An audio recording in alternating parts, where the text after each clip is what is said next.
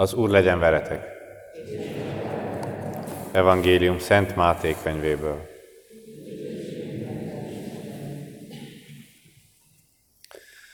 Abban az időben Jézus így szólt tanítványaihoz, amikor az emberfia eljön az ő dicsőségében, összes angyalának kíséretében és helyet foglal dicsőséges trónusán, akkor minden nemzet összesereglik előtte, ő pedig elválasztja őket egymástól miként a pásztor elválasztja a juhokat a kosoktól.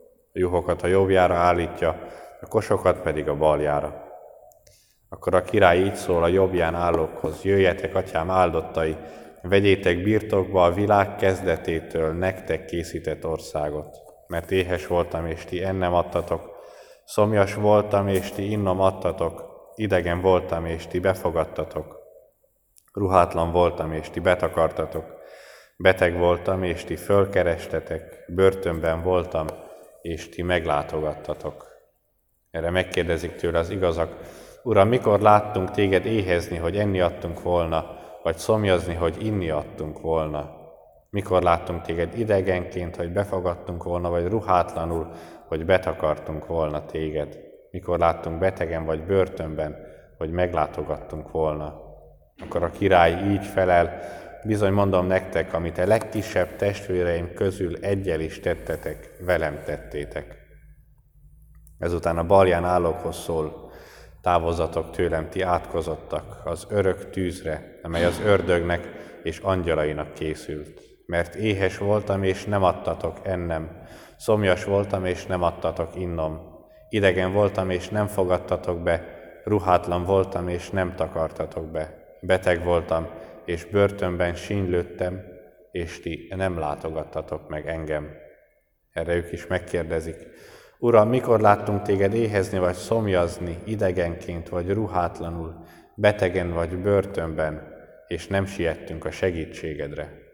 Pedig ezt feleli majd nekik, bizony mondom nektek, amit a legkisebbek egyikével nem tettetek, velem nem tettétek. Ezek akkor az örök büntetésre mennek, az igazak pedig az örök életre. Ezek az evangélium igéi.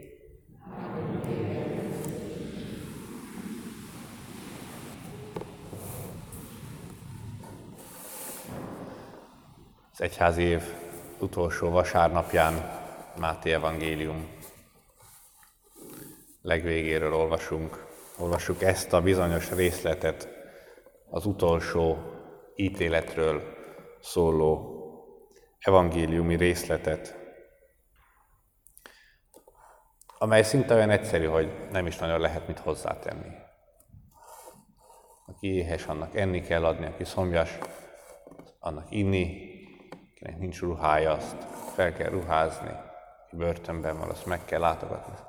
Ennél egyszerűbben, ennél egyszerűbben nem lehet elmondani, hogy hogy mire van az ember meghívva. Ennél egyszerűbben nem lehet elmondani, hogy mi a szeretet. Ennél, ennél egyszerűbben nem lehet elmondani, hogy mi a dolga az embernek ebben az életben.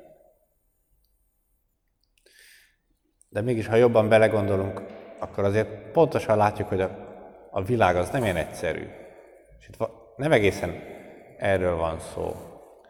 Mert aki éhes, és enni adunk neki, az újra éhes lesz.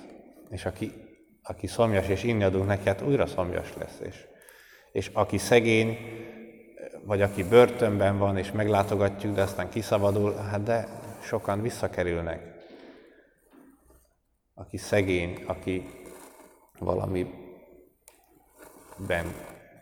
küzd, valamivel küzd, az általában nem csak egy pillanatnyi állapota, hanem az általában valami mélyebb, valami mélyebb oka van annak, hogy az ember az beteg.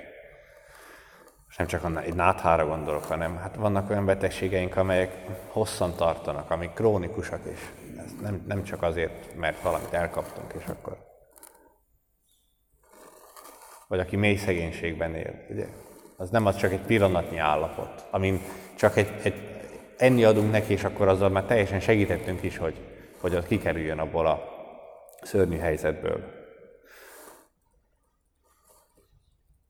Krisztus királynak az ünnepe van, És Krisztus király az nem bíborban és bártonban és patyolatban uralkodik ezen a világon. És ő maga is, Krisztus is működésének az elején meggyógyította a betegeket, kiűzte az ördögöket, kenyeret szaporított az éhezőknek, de aztán, ahogy látjuk, hogy hogy fejezi be az életét, és hogy a megváltásnak, a küldetésének milyen vége ér, ott, ott nem, e, nem, már nem ezt a Krisztus látjuk, vagy talán ugyanezt a Krisztus látjuk, de mégis más formában, mert a Krisztus az a kereszten uralkodik.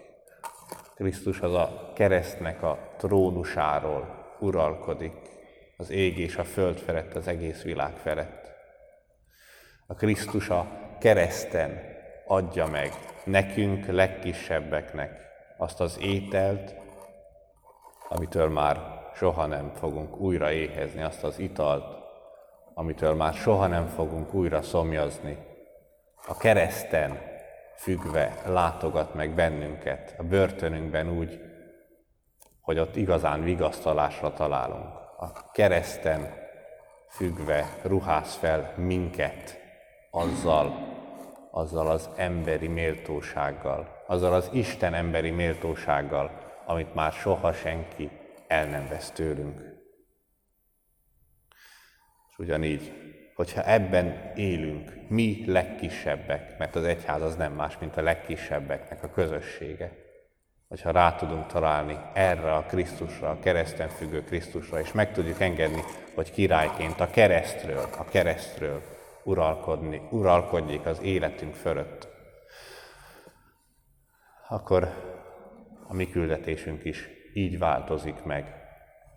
Akkor rájövünk, hogy enni adni, inni adni a szomjazónak, az éhezőnek, meglátogatni a beteget, meglátogatni a börtönben, a rabságban, a fogságban sínlődőket, fölruházni azokat, akik a ruhátlanságnak, a méltatlanságában szenvednek. Akkor az nem csak azt jelenti, hogy kenyeret adok neki, hogy vizet adok neki, hogy egy pulóvert adok neki, hanem akkor megértem, hogy ez azt jelenti, hogy ott az emberi gyengeségnek, az emberi végességnek az éjségében, a szomjúságában, a betegségében, a fogságában, a nyomorában oda elmenni valakivel, és ott megmutatni neki, hogy nézd, eddig tudunk menni, eddig tartunk mi, de ott, ahol mi véget érünk, ott van az Isten, ahol mi véget érünk, ott nem a, arról a helyről nem elmenekülni kell, nem